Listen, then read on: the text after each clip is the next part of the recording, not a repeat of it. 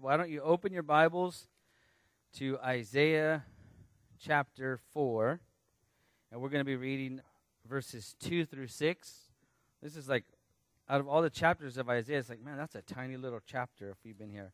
But it's, it's packed with a lot of cool stuff. So hopefully I'm able to open that up for you with the Lord's help. But before we do that, let's pray and ask God to speak to each and every one of us. Lord God, once again, we thank you so much for what you've done so far this morning, leading us through worship and just reminding us of who you are. Especially with that last song, Lord, as we sing, just what a powerful name the name of Jesus is. There's, there's so much in that besides just the name, and it's your nature and your work of what you've done for each and every person who is your child. And so I pray this morning, Lord, that we would feel that and learn that as we open up your word. And for those in this room this morning who truly don't know what a powerful name the name of Jesus is, I ask, Lord God, that you would open their eyes, their ears, and their hearts so they might hear what your Spirit has to say to them. And for those of us who already do, Lord God, I pray that you would encourage us through your word and remind us of how awesome and powerful you are. And so we pray this in your name, amen. All right, Isaiah chapter 4, as I said, let's look at verses 2 through 6. And the title of this morning's message is The Restoration of God. As I was uh, reading through this and thinking about restoration, I couldn't help but thinking about have you ever restored? I've never done this, restored a car, a piece of furniture, or, you know, a tile, a flooring, anything. So, you know, the restoration process is taking something that maybe doesn't look so good, or you're wanting to make it look better. Is everybody with me so far? I'm going to show my ignorance in car restoration right now. So, forgive me for those of you who've restored cars. You're like, this guy doesn't know what he's talking about. Uh, so, I'm admitting that up front. but I think, you know, when you restore a car, the person that does it usually has a vision, right, of, of, of what they want, a desire to see something that's maybe like old, something's classic, and make it look new and shiny and brand new again. Right? And so, in order to do that, they have to pretty much gut the car. You know, take out all the interior, take out the engine. Uh, depending what the paint looks like, you have to strip it down. So, you can imagine that process on the car is pretty rough, especially stripping paint. As I was thinking that, you know, you have to like probably, here's my ignorance now, you know, chisel the paint off somehow, or like sand it off or buff it off and the whole process does a lot of you know seems like it would, it would hurt the car if the car had fillings or if there were dents in the vehicle you would probably have to you know somehow get those out. So you can see the process right? It's a pretty labor intensive process. But in the end think of what it's going to look like. It's going to be really beautiful especially in the in the eyes of the person that took the time to do that. And god does that as you can see the the, the correlation with us with each and every one of his children. It's a restoration process. And some of us are thinking, well, I'm at that part where he's sanding me down. He's popping out the dents. You know, different parts of our life, we go through different, different parts of the restoration process. But the, the great thing is, in the end, think of how beautiful and how glorious you look in your Father's eyes. And so I want to keep that in mind as we go through this story because in verses 2 through 6, this is the conclusion of Isaiah's prophecy that started in chapter 2. And so if you've been with us for the past two months, you know you can kind of follow along. This is the end of this prophecy. And the end, always in God's plan, is perfect restoration. And so you'll see that for the nation of Israel that he's talking to. And as you can already tell by application, it'll be for you and me as well. So let's read the text and then we'll come back and, and go through it and explain it. So it says, In that day, the branch of the Lord will be beautiful and glorious, and the fruit of the earth will be the pride and adornment of the survivors of Israel. It will come about when he who was left in Zion and remains in Jerusalem will be called holy, and everyone who was recorded for life in Jerusalem when the Lord has washed away the filth of the daughters of Zion and purged the bloodshed of Jerusalem from her midst by the spirit of judgment and the, by the spirit of burning. Then the Lord will create over the whole area of Mount Zion and over her assemblies a cloud by day, even smoke, and the brightness of a flaming fire by night. For over all the glory will be a canopy. There will be a shelter to give shade from the heat by day, and refuge and protection from the storm and the rain. Very different if you've been with us as we've been going through chapters 2 and 3 of this judgment and how God is going to strip away everything from the nation of Israel. Remember, He's going to strip away their land, their leaders, their clothing. Their, last week we talked about jewelry and, and adornment of women, how God is just going to strip everything away. But here we see why He's doing that and how He's going to do that. And so let's talk about that. Go back to verse 2. And right from the very beginning, he says, In that day. Now, we have a tendency, and rightly so sometimes, that when we see that, especially in the Old Testament, in that day, we think of what? The second coming, when God comes back and rights all the wrongs. And that's that is true. God is going to do that, but often we'll see in the prophets when he says in that day, he's talking about judgment and restoration on maybe a nation for what they've done. You remember in chapter 2 and verse 12, you don't need to go there. I'm just going to tell you God was talking, or Isaiah was saying that the day of reckoning was coming for Israel. And so this is what he's talking about here that day of reckoning, that time when God is going to judge his people and then eventually, as we'll see, restore them. So I just want us to understand that the day of the Lord is sometimes just the visitation of God for judgment on a people. And again, if you read through the Old Testament prophets, there's a day of, of judgment on Babylon, on Egypt, on Israel, and even in the end, as we know, the second coming on the entire world. But I just want to focus on the day of the Lord in relation to the nation of Israel, because in context, that's who we've been talking about. Again, if you go to the very beginning of chapter 2, he's talking to Judah and Jerusalem. And he's telling them what they're going to go through. But in the end, there's going to be restoration. And so, this day of visitation, again, is a future event for the nation of Israel at the time that Isaiah was writing this, this has not yet happened. He's telling them about what is going to happen. Okay? And so, again, in this instance, he's talking about Judah and Jerusalem. Look again at the text. He says, In that day, the branch of the Lord will be beautiful and glorious. Well, who is the branch of the Lord? I contend in this, this context, he's talking about the nation of Israel. There are times now in some of your Bibles you may show that it's capitalized, meaning it's what a noun. It's somebody, something, person, place, or thing, right?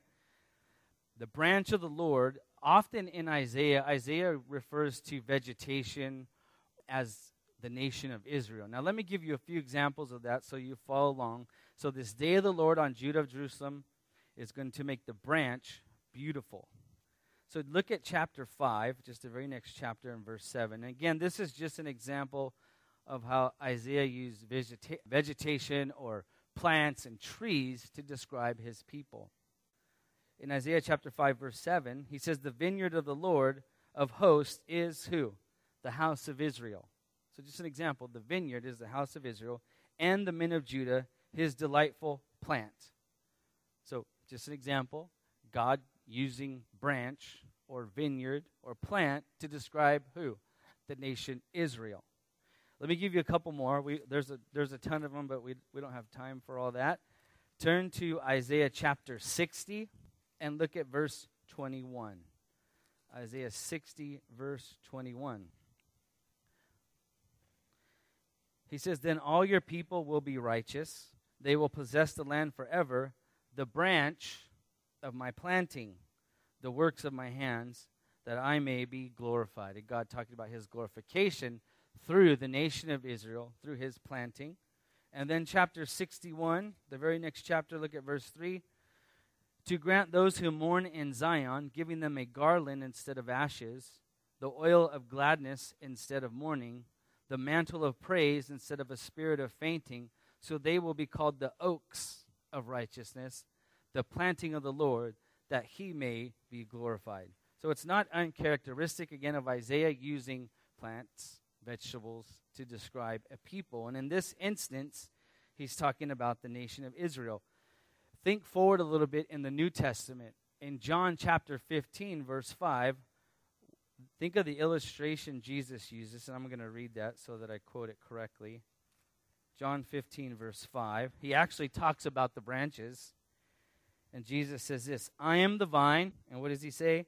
You are the branches, his people. So, by extension and application, we'll see in, in a few moments that Isaiah is talking about Israel, but in the future, the branches in general are God's people. So, again, in, in John chapter 5, I just want to continue reading that. I am the vine, you are the branches. He who abides in me, and I in him, he bears much fruit. From apart from me, you can do nothing. The branches, again, are God's people. And then you could think of the big long extension. I'm not going to go through. In Romans chapter 11, where he's talking about the nation of Israel and the New Testament church being grafted together, like a, with the branches, how he breaks off branches and brings and then restores them. So, just a, an idea of what we're talking about for context, because I think it's very important. So, back to Isaiah chapter 4, look at verse 2 again. So, in that day, the branch of the Lord. So, what is God going to do in that day? He's going to make it, look at what he says. In that day, the branch of the Lord will be beautiful and glorious. So, all the time we think of the day of the Lord, a day of judgment, there's that side of it where God will exact justice. But for those who are His, what happens? He restores them. The justice on their side, all the wrongs are finally righted or corrected. So God's going to make his people glorious and beautiful. Think that's something, just think of that for a while. Right now, even us, and I'm getting to the application part a little bit, is that we go through, and I think Rose and John, when they prayed or talked about just the ugliness, the trials and tribulations of life we have to go through, but in the end, we, knows what, we know what happens, right? Everything's going to be glorious and beautiful. And so that's what he's telling Israel here is Israel, you know, all these horrible things are going to happen because you guys have not been following the Lord. You're going to go off into captivity for 70 years, but in the end, those who remain will be glorious and beautiful. Look at chapter uh, verse 3 now. He says, "It will be about it will come about that those who are left in Zion and remain in Jerusalem will be called holy, everyone recorded in the recorded for life in Jerusalem. So when the Lord exacts justice, he's telling them there's going to be a time that those who are left and remain, those few, the remnant that we keep referring to as we go through the, the uh, study of Isaiah, those people are going to be glorious and beautiful. The branch, God's people, those who are truly His, they won't suffer judgment. They won't be separated from God but they will be glorious and beautiful. And not only that, that day of the Lord will also, it tells us in verse 2, that the fruit of the earth will be the pride and adornment of its survivors. The remnant, those who God keeps and protects and blesses, He's going to bless them. Every time, a lot of times in the Old Testament, I shouldn't say every time, part of God's blessing is that the land will be fruitful. That's just how God is. He's like, My people are going to be beautiful, and the land, because they, they are beautiful, is going to be fruitful. He's going to bless their works. So, again, when the Lord exacts justice on that day, he's telling Judah and Jerusalem that those who aren't his, those who have come against them, they will be dealt with, but those that are his, those who remain, they will be glorious and beautiful. And I like what it says in verse 3 they will be called what? Holy. Think of that.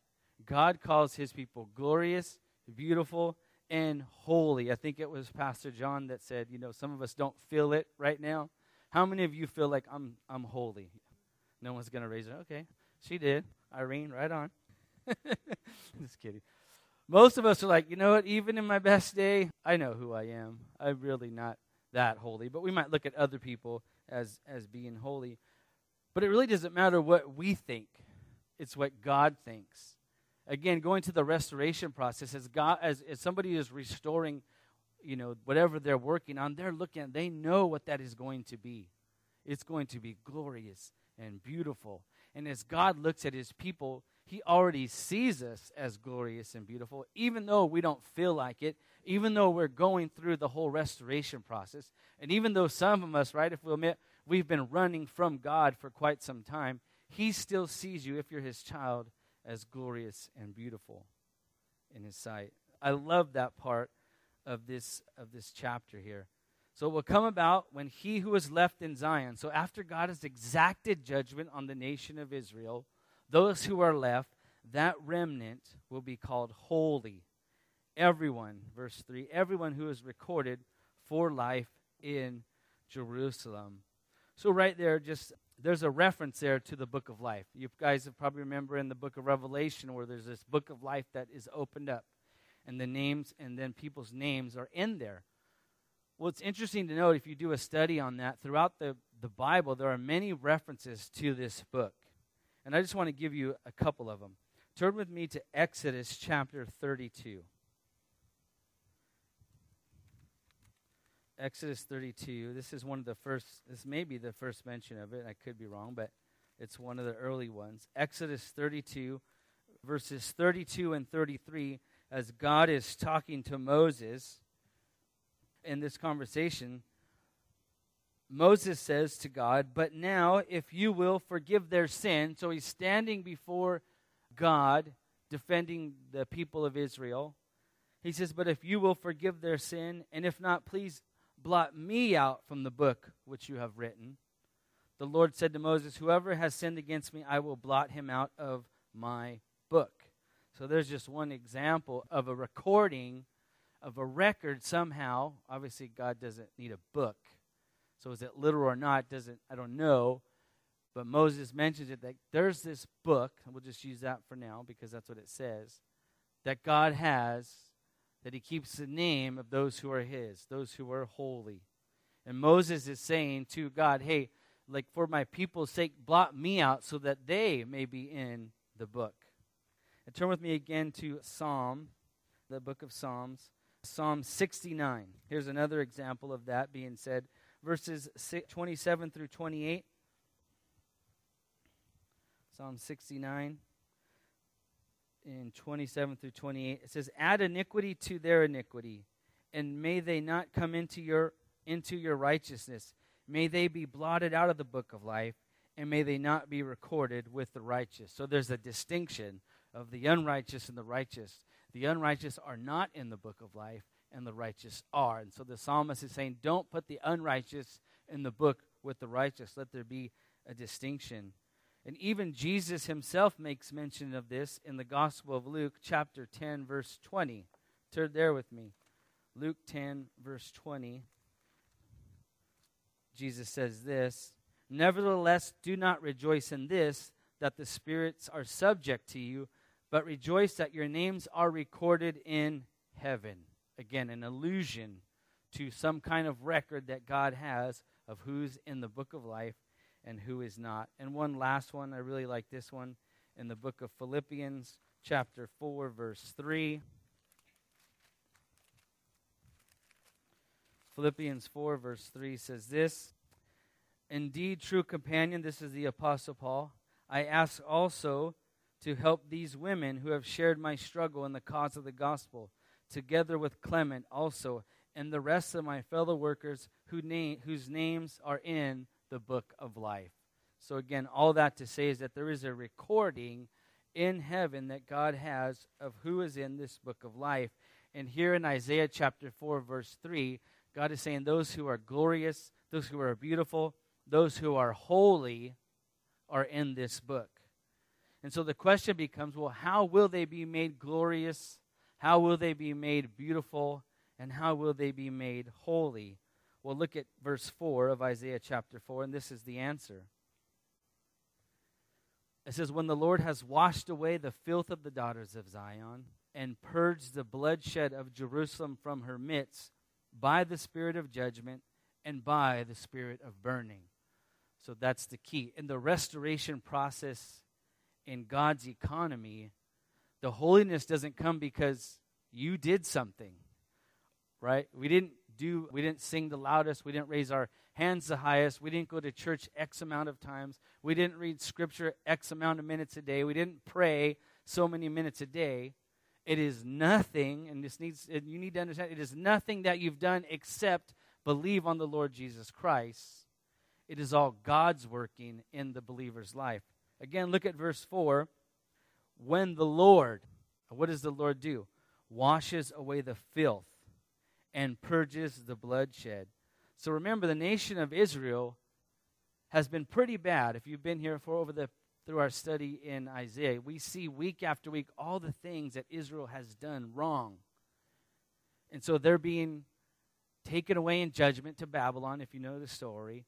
But after that time of Babylon, after that purging, after that washing away of filth, those who remain will be those who have been washed by the blood of Jesus Christ, or who have been washed in this instance by God's forgiveness of them by spending time in Babylon, paying for their sins in one sense. But it is God who does the work.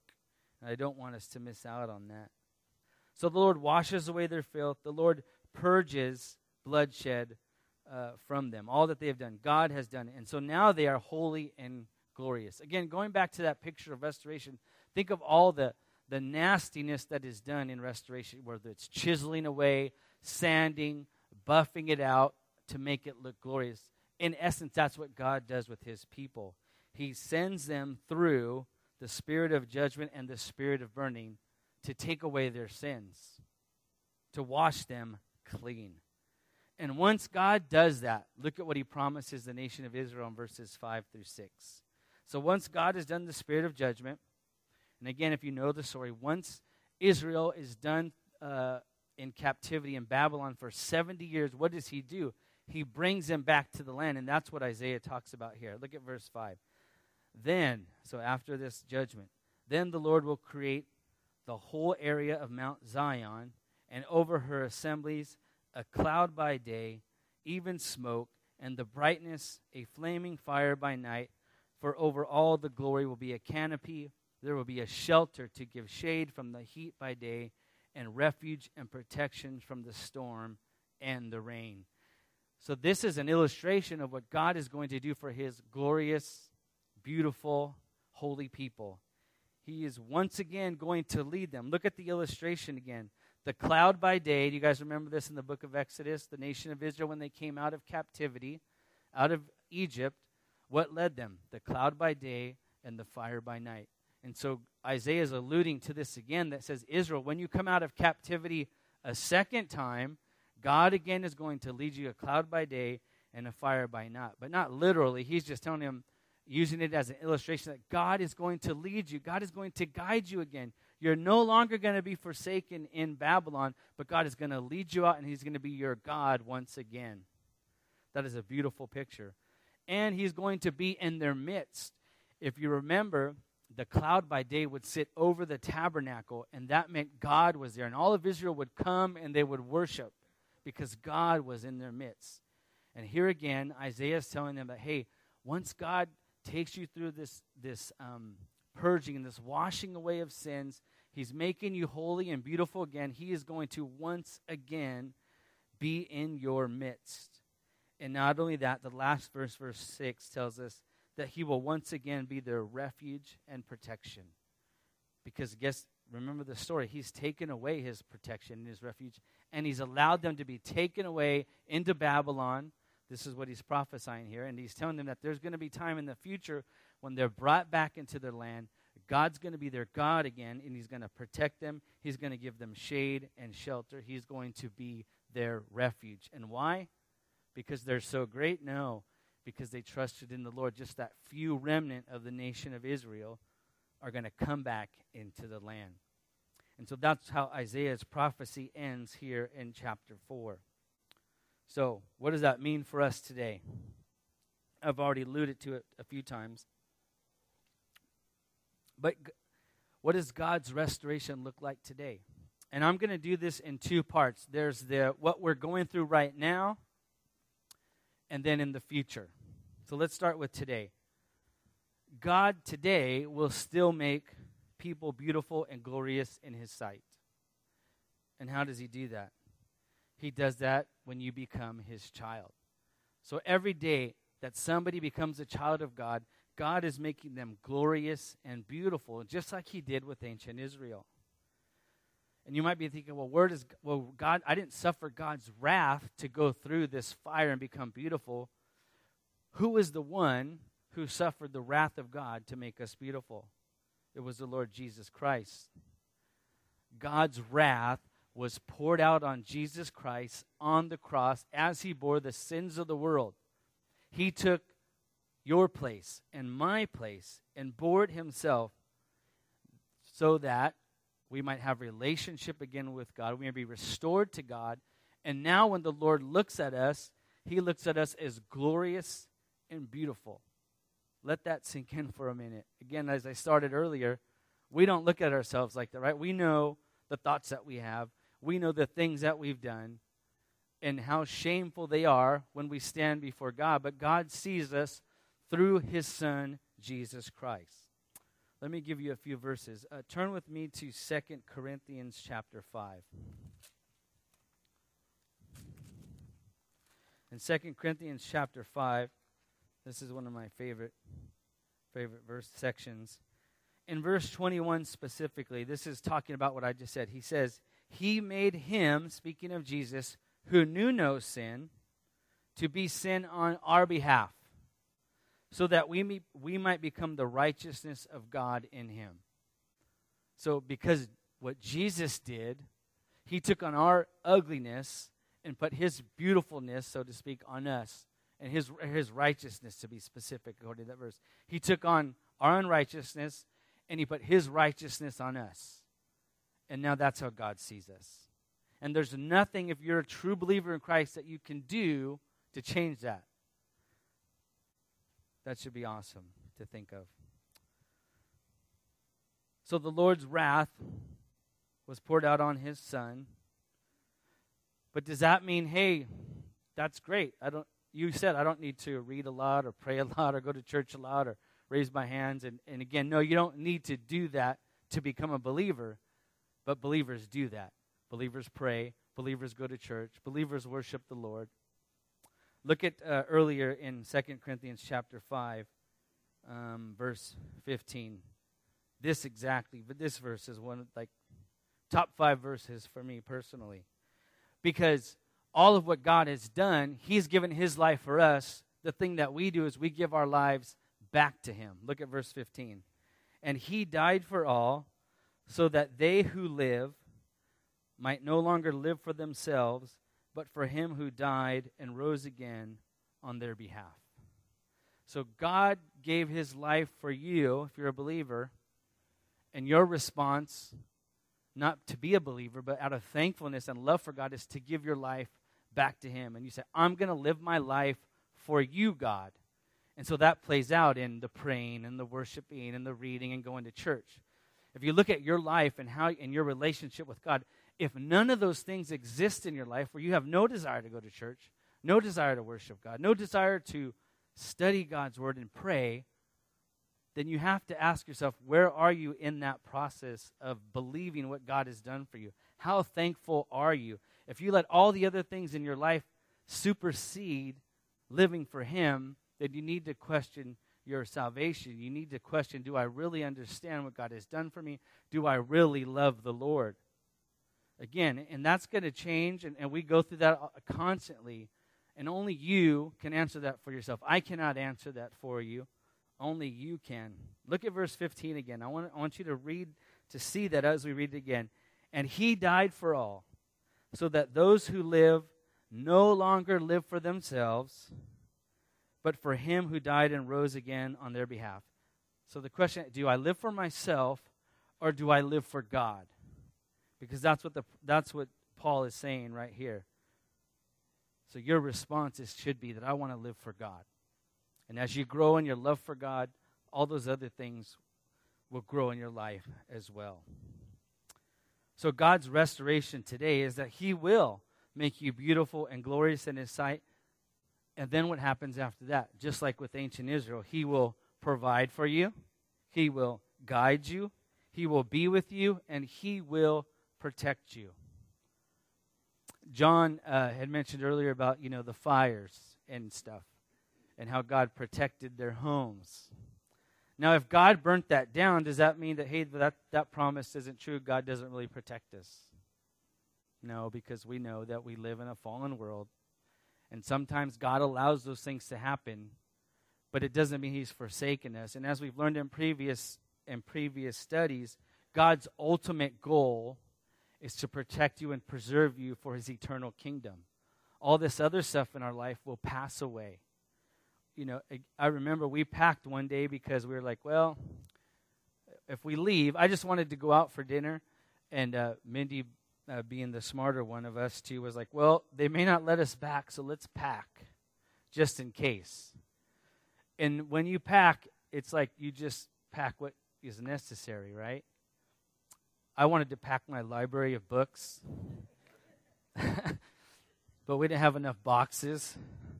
So I had to make a decision. I was like, what commentaries are coming with me? I just took what was with in the book of Isaiah, but there were a lot that I was. I, I, I think I might have shed a tear thinking I'm leaving some good books behind. But it was kind of eerie leaving the house going, is this the last time? But even if that happened, God would provide for us. God will protect us. We can't hold too tightly to these th- the things in this world because they're all going to pass. I mean, reality, that book is just a book. I can buy another one. You know, but the main thing is protecting your family and taking what's important. So God will provide for you, God will guide you, God will be with you, and God will protect you. And those promises are only for those people who are His, who've been washed, who've been purged, who've been cleansed. Those promises don't apply to those people who do not believe in the Lord. Now, God could God provides for them in ways too. He could protect them in ways, but ultimately, you're God's people if you love the Lord, if you've been washed, if you've been made beautiful and glorious. So that's the present day application for us today.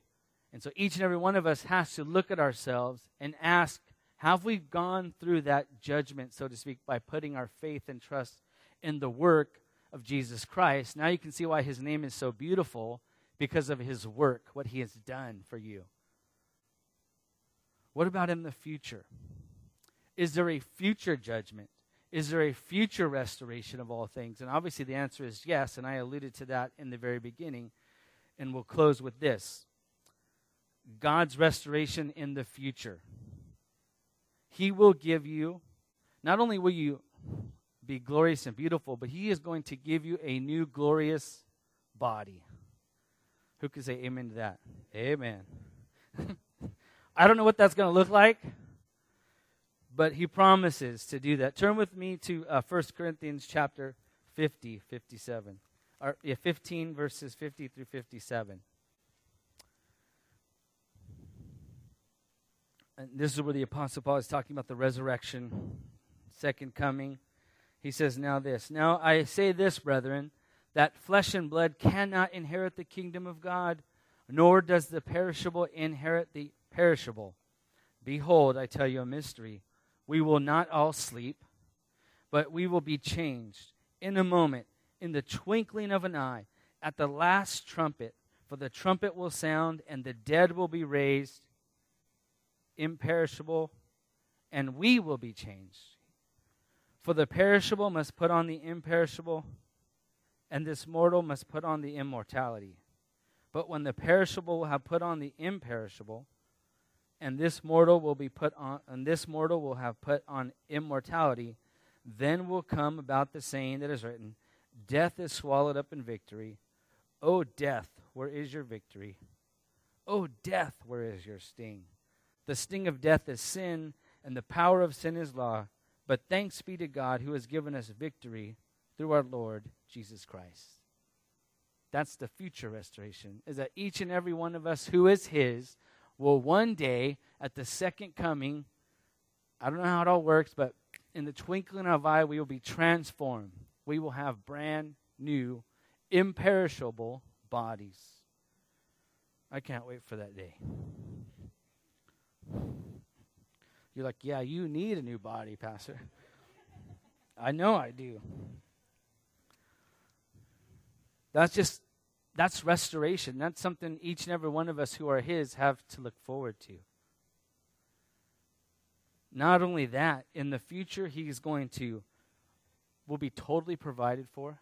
We will constantly be guided. He will be with us and he will protect us always. Let's close with this last verse in Revelation chapter 22. Look at verses 1 through 7. I think that's it. Actually, it's chapter 21. I'm sorry about that.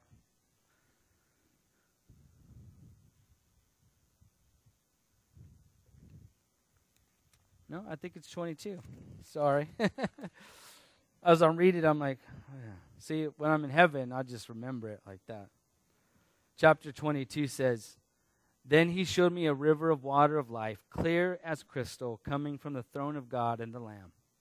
And in the middle of the street, on either side of the river, was the tree of life, bearing twelve kinds of fruit, yielding its fruit every month, and the leaves and the trees were for the healing of the nations. You can just see God's provision, God's uh, guidance for his people. Look at verse, um, verse 3. There will no longer be any curse, the curse that's befallen all of us now and the throne of God and of the Lamb will be in it, and his bond servants will serve him. So that's God's, you know, the cloud by day and the fire. God's going to be in our midst. Right now, we know God is with us, but one day we're going to actually see the Lord in our midst.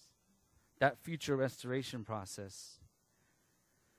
And then uh, verse 4 they will see his face, and his name will be on their foreheads, and there will no longer be any night and they will not have any need for the light of a lamp, nor the light of the sun, because the Lord their God will illuminate them, and they will reign forever and ever.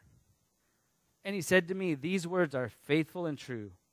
And the Lord, the God of the spirits of the prophets, sent his angel to show his bondservants the, Im- the things which soon must take place. And we'll conclude, we'll conclude in verse 7. And behold, I am coming quickly.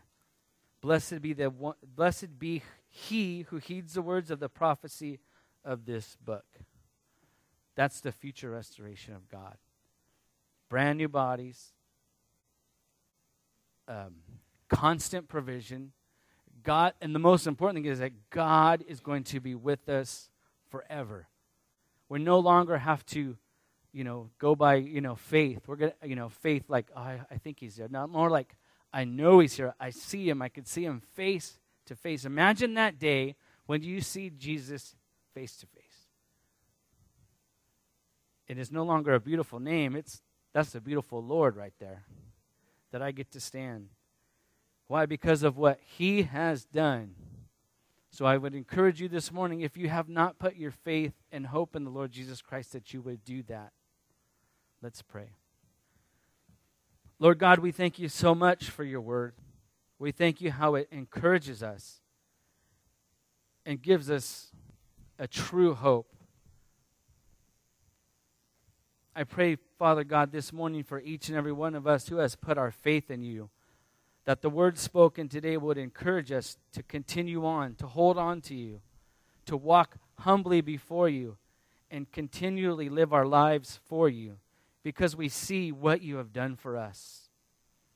And I also pray, Lord God, this morning for those who do not yet know you, that they would see all that you have done for them, how you love them, how you've suffered for the sins of this world through your Son's death on the cross, and how, Lord God, you desire to restore all people if they would just believe in what you have done for them through your Son so I pray that this morning, Lord, that if there's anybody in this room this morning who has not given their life to you, that they would do so. That they would be part of that restoration, and they would feel that restoration now and look forward to it in the future. And again, Lord, I, I want to pray for those of us who have trusted in you. Some of us at this moment may not feel that you're protecting us, that you're providing for us.